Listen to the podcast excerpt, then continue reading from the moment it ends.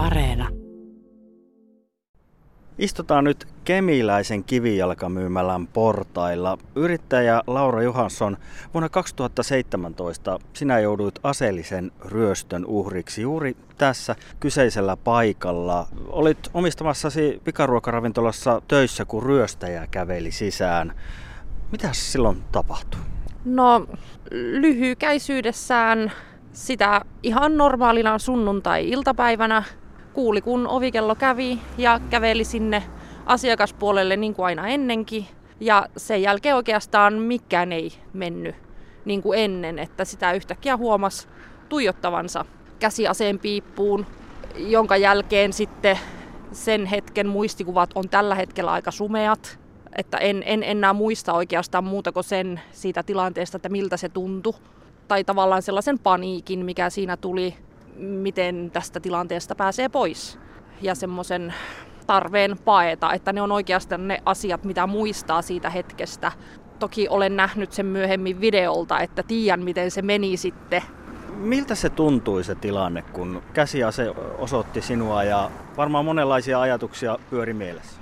Se tuntui järkyttävältä ja siinä tavallaan tuli niin paljon ajatuksia lähinnä siitä, että lähteekö henki, että se ei ollenkaan ole liioteltua, kun sanotaan, että sitä kelaa elämänsä tavallaan siinä hetkessä, että siinä muutamassa sekunnissa ehti ajatella niin paljon asioita siitä, että jos nyt kuolen tähän, niin miten sitten esimerkiksi miten kaikki muut pärjää, että mulla oli, lapsi oli siihen aikaan vielä aika nuori ja että miten se pärjää ja miten, miten kaikki pärjää, että niin kuin, tuli niin kuin hirveä huoli muista, että miten muille käy, jos mä nyt tähän kuolen ja ja tavallaan sitä niin kuin kelasi hirveän määrän asioita siihen muutamaan sekuntiin. Käsittääkseni olit tässä tilanteessa ihan yksi. Olin aivan yksin. Että sillä hetkellä ei ollut muita asiakkaita sisällä, että hän oli odottanut, että on sellainen hiljainen hetki ja tullut sitten. Ja, että ei, ei ollut ketään muuta siinä sillä hetkellä. Että... Miten tämä ryöstäjä käyttäytyi sua kohta? Mitenhän minä sanoisin, koska jälkikäteen toki sain tietää, että ryöstäjä oli tosi nuori. Ja huomasin jo siinä tilanteessa, että hän oli myöskin ehkä vähän epävarma. Että se ei ollut sellainen pahimpien painajaisten semmoinen, tiedätkö, suuri ja vaarallinen korsto, joka siltä tuli sisälle, vaan oli ehkä vähän jopa semmoinen epä, epävarman ja hintelän oloinen. Ja yksi asia, mikä kävi myös mielessä, että, että sehän saattaa vaikka vahingossa ampua minut tähän, että se oli niin kuin sillä lailla että se ei ollut niin kuin tavallaan, että kun sulla on niin mielikuva siitä, että kun naamioitunut ryöstäjä tulee sisälle, niin tämä ei vastannut sitä mielikuvaa siitä sitten kuitenkaan, mutta se tilanne oli silti äärimmäisen pelottava. Miten kuvailisit tuota pelkoa, mikä tällaisessa kohtaamisessa tulee? Se oli semmoinen tietyllä tavalla, se oli aika lamaannuttava ja sitten sillä lailla kokonaisvaltainen, että koko kroppa meni sekaisin että se pelko tuntuu oikeasti varpaissa asti, että se, että pystyy alkaa liikuttamaan itseään tavallaan niin kuin pois siitä tilanteesta, niin se vaati ihan hirveän määrän voimia, että, että ylipäänsä pysty liikkumaan ja pysty ottamaan tavallaan etäisyyttä sen itsensä ja sen ryöstäjän väliin, niin se vaati ihan hirveän määrän voimia. Että se pelko on aika lamaannuttavaa.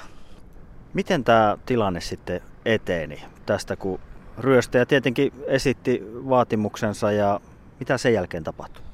Mielähin itse pakittamaan siitä tilanteesta pois ja pääsin takahuoneeseen ja itse asiassa juurikin tämän tuossa vieressä olevan oven kautta juoksin ulos ja tuohon keskuspuistokadun tuohon puistoalueelle, jossa sitten tuttu ihminen pysähtyi ja sitten soittikin kaverina poliisit. Sillä välin ryöstäjä tyhjensi kassan ja pakeni sitten etuoven kautta ja lähti tuonne ruuttia päin sitten itse polkemaan pyörällä. Ja... Kuinka suuri helpotus ja minkälainen tunne se oli, kun pääsit tuonne ihmisten pariin ja sait apua? Siinä kohtaa ei ollut vielä helpottunut olo ollenkaan. Joten sitä oli niin, kuin niin vahvassa semmoisessa paniikissa ja järkytyksessä, että vaikka sieltä tilanteesta pääsi ulos, niin se helpotus ei tullut vielä siinä kohtaa. Että minusta tuntuu, että minun kroppa oli seuraavat kaksi vuorokautta semmoisessa jatkuvassa hälytystilassa. Että vaikka tiesi, että se tilanne on ohi, niin minun kroppa ei tajunnut sitä, että, että sydän hakkas jatkuvasti, että se semmoinen paniikkimoodi säilyi mulla useamman päivän, että vaikka pää niin kuin yritti jo sanoa, että, että ei tässä nyt enää niin kuin tarvii juosta karkuun, mutta kroppa olisi silti halunnut. Ja mullahan meni tosi pitkään ennen kuin mä sitten opin taas uudestaan nukkumaan, että, että sen jälkeen meni aika kauan kaikenlaisten uniongelmien ja vastaavien kanssa, että kyllä se pitkäksi aikaa jäi sitten alitajuntaan se asia. Se oli tuolloin jo yrittäjänä tässä ravintolassa ja yrittäjä kun olit, niin siinä ei pahemmin sairaslomaa edes kerennyt pitää. No tosi pian jouduin tiskin taakse ja alle viikossa olin takaisin töissä. En olisi missään nimessä oikeastaan halunnut olla, mutta sillä hetkellä oli niin paljon kaikkea muutakin tässä yrityksen kanssa meneillään, että oltiin just muutama viikko aikaisemmin luettu lehdestä, että meillä olisi mahdollisesti lähdessä liiketila alta, niin täytyi alkaa tekemään vielä enemmän töitä, mitä oltiin siihen asti tehty, että saahan ne uudet tilat sitten laitettua ja remontoitua, niin sitten ei ollutkaan niin kuin mahdollista jäädä pois töistä, vaan piti tehdä enemmän töitä ja se oli aika vaikeaa, että tuntui, että ensimmäiset viikot sitä oikeastaan vähän niin kuin itki siellä töissä sitten sitä, että, että minkälaista tämä nyt sitten on taas, että haluaisi olla vapaalla ja tarvis olla vapaalla, mutta ei vain voi. Että se oli semmoinen tietynlainen umpikuja, henkinen umpikuja sekin. Tänään sunnuntai vieraana on yrittäjä Laura Johansson. Jouduit tosiaan aseellisen ryöstön kohteeksi noin viisi vuotta sitten yrityksessäsi. Sanoit tuossa, että silloin kun palasit takaisin ravintolaasi töihin, niin siinä oli mietinnässä myös se, että tilat lähtee alta ja joudutte muuttamaan. Tavallaan ehkä tässä voisi ajatella näin jälkikäteen, että jotain siinä oli kuitenkin ehkä hyvääkin, että pääsitte uusiin tiloihin, vai miltä se silloin tuntui? Sillä kohtaa se tuntui vähän pahalta, mutta sitten totta kai se, että, että oli kuitenkin sitten jotakin uutta, mitä tavallaan lähteä suunnittelemaan ja sitten rakentamaan, niin sehän on sitten aina tietenkin ihanaa. Että vaikka ei ollut vielä uusia liiketilojakaan löydettynä, mutta että oli kuitenkin päämäärä, että jonnekin me tästä ollaan menossa ja jotakin uutta ollaan sitten tekemässä. Ja sitten ehkä sitä ajatteli, että siellä uudessa paikassa sitten ei ole niitä asioita, mitkä tässä paikassa aiheuttaa mulla sitä ahistusta. Että täällä oli ne tietyt kai niitä sanotaan trikkereiksi, jotka sitten aina laukasi mulla sitä ahistusta ja sitten niitä stressioireita. Että ovikello oli pahin niistä, se meidän vanha ovikello, että jos hiljaisena hetkenä kuuli sen ovikellon, niin se aina laukasi mulla ne ahistus- ja stressioireet. Se jopa kuulostaa kuin jostain kauhuelokuvasta, että ovikello kun soi, niin jotain pahaa tapahtuu. Joo, kun sä olet rauhassa tuolla takahuoneessa ja sitten kun se ovikello käy ja sun pitää kävellä sinne eteen, niin se, järkky se turvallisuuden tunne, että sä et koskaan tiedä, että mikä siellä sua odottaa. Että joka kerta sä meet sinne vähän sillä lailla, että sä et vaan tiedä, mitä siellä on. Mitkä muut asiat oli sellaisia, jotka laukasi vanhassa paikassa pahan tunteen? No siis asiakkaat, joilla oli ehkä joku huivi kasvoilla, että valitettavasti niin kuin nuoret mopomiehet, jotka tuli vaan nappas kypärän päästä, mutta niillä jäi se buffihuivi vielä kasvoille, niin sellaiset, että kaikki huivit aiheutti ahistusta. Ja sitten nyt kun korona tuli, niin mä oon kokenut paljon ahistusta alkuun niistä koronamaskeista. Että aina kun joku tulee sisälle niin, että kasvot on peitetty, niin se aiheutti minussa ahistusta. Että kaikki huivit ja korona-aikaan ne maskit. Laura, sun uusi ravintola sijaitsee tuossa seuraavassa korttelissa. Me voitaisiin lähteä oikeastaan käveleen sinne suuntaan. Sitten kun pääsitte muuttamaan uuteen paikkaan ja heti myös tämän tapahtuneen jälkeen, niin miten sun elämä muuttui tällaisen aseellisen ryöstön jälkeen? No mun elämä on muuttunut tosi paljon. Sitä suhtautuu. Elämä on ehkä elänyt enemmän sillä lailla tiedostaen, että mikä tahansa päivä voi olla viimeinen että yksi syy mun avioeroonkin varmaan on se, että se ryöstö aikanaan tapahtui. Että sitä vaan niin mietti, että, että miten sitä haluaa loppuelämänsä elää ja, ja miten haluaa sen ajan käyttää. Ja sitä on yrittänyt sitten parhaansa mukaan elää, nähdä ja kokea mahdollisimman paljon tässä maailmassa, koska koskaan ei tiedä, että milloin se, mikä on se viimeinen päivä. Että se voi olla ihan mikä tahansa tavallinen sunnuntai kun tämä elämä täällä loppuu. Sun parisuhde tosiaan silloin päättyi. Miten muuten tämä tapahtunut on vaikuttanut sun ihmissuhteisiin?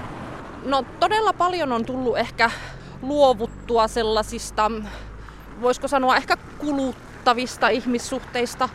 Sitä priorisoi sitä omaa ajankäyttöä sillä lailla, että, että on poistanut elämästä sellaisia ihmisiä, joista tuntuu, että ei ole enää semmoista niin kuin mitään yhteistä tai ei ole hyvä olla heidän seurassa. Että haluaa käyttää sitten sen aikansa sellaisiin ihmisiin, joista tulee hyvää mieli itselle. Että kerroit tuossa, kun aikaisemmin juteltiin, että sä mielellään ihan avoimesti kuitenkin kerrot näistä asioista ihmisille ja tässäkin niin voidaan oikeastaan ihan avoimesti jutella tästä asiasta. Minun mielestä tällaisista asioista pitää jutella, että jos, jos kaikki vain jäädään niin kuin miettimään niitä yksin omassa päässä, niin olen sitä mieltä, että se on tavallaan väärä tie. Et minusta niin kuin kaikenlaisista ehkä niin kuin mielenterveyden ongelmista ja sellaisista, että ne, jotka niistä niin kuin pystyy ja haluaa puhua, niin minusta hän kannattaa puhua niistä, että ehkä me kaikki opittaisiin ymmärtämään toisiamme paremmin. Nyt tultiin tänne uuteen ravintolatilaan ja tässä kun tultiin ovesta sisään, niin enää ei ovikello soi, vaan tämmöiset niin sanotut kellot, kulkuset olet laittanut tuohon oveen.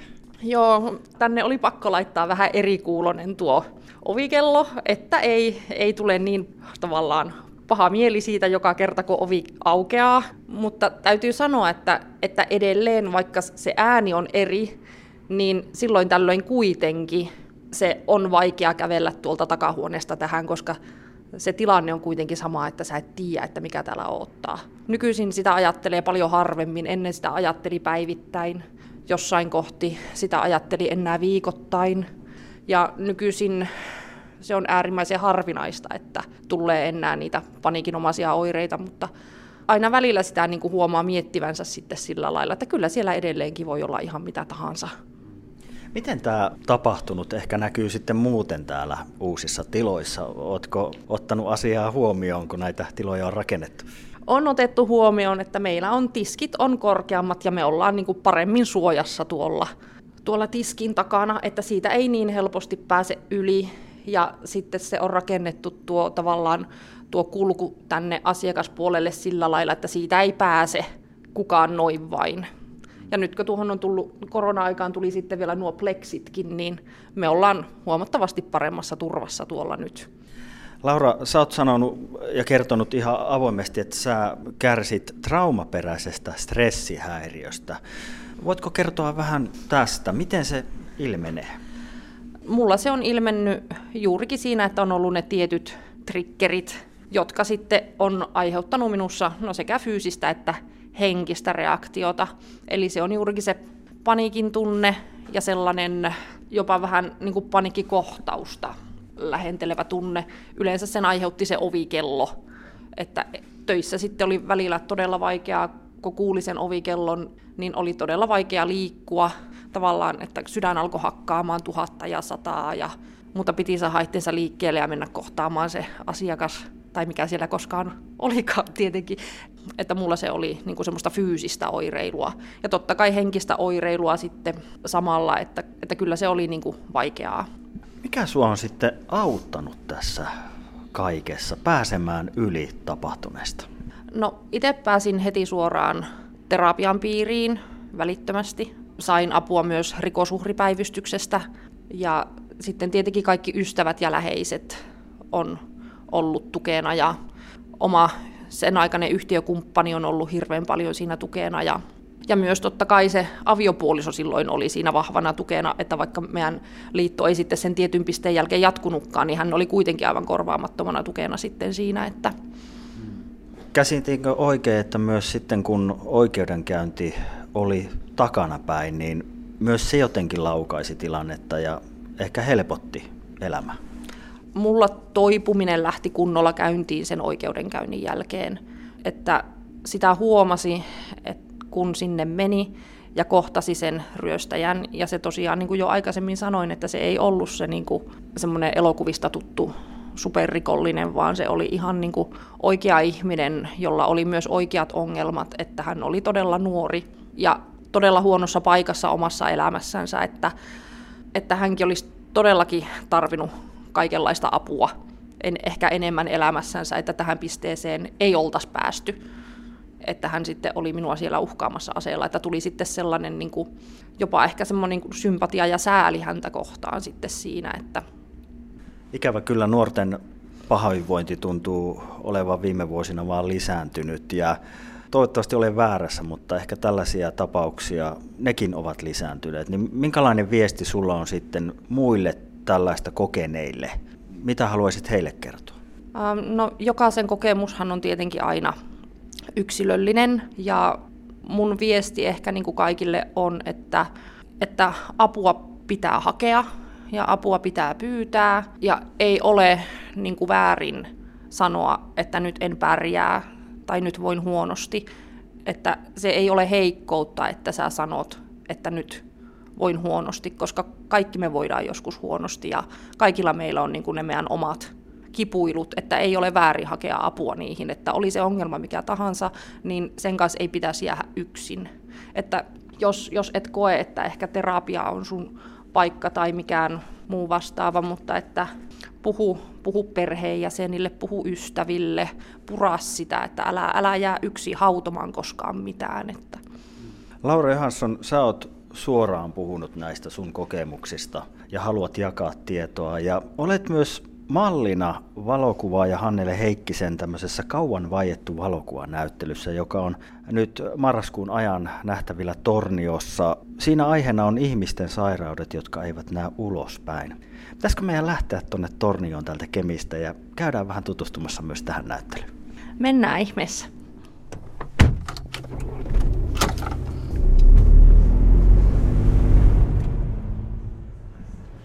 Näin siirryttiin tänne Tornioon rajalla kauppakeskukseen. Täällä on tosiaan valokuvaaja Hannele Heikkisen kauan vaiettu valokuvanäyttely ja tuolla seinässä lukeekin isolla, että kaikki ei näy ulospäin.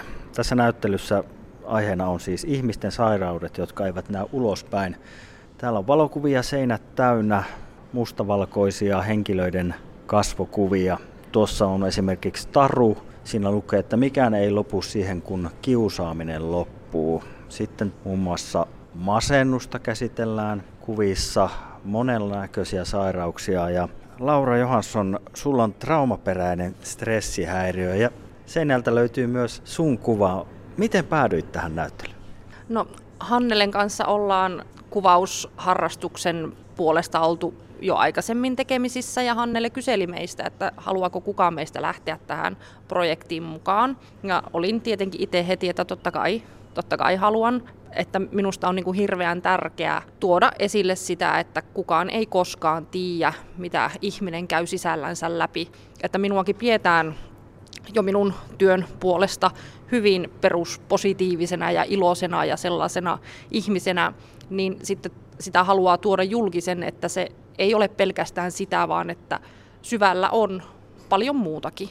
Niin, kuinka tärkeänä sinä koet, että voit olla mukana tämmöisessä näyttelyssä? Minusta se on tosi tärkeää. Varsinkin nyt tietenkin, kun itse on päässyt monista asioista yli, niin haluaa tavallaan niin kuin omilla kasvoillakin tuoda sitä että esille, että elämä jatkuu, mutta että täysin ehjänähän sitä ei kuitenkaan niin kuin välttämättä pääse eteenpäin. Että kolhuja jää ja se on elämää, mutta elämä silti jatkuu ja asiat muuttuu paremmaksi, mutta että kaikilla meillä on meidän omaa taakka, jota kukaan muu ei välttämättä tiedä, että mitä sä kannat mukana. Niin sen takia minusta tämä on tosi tärkeää.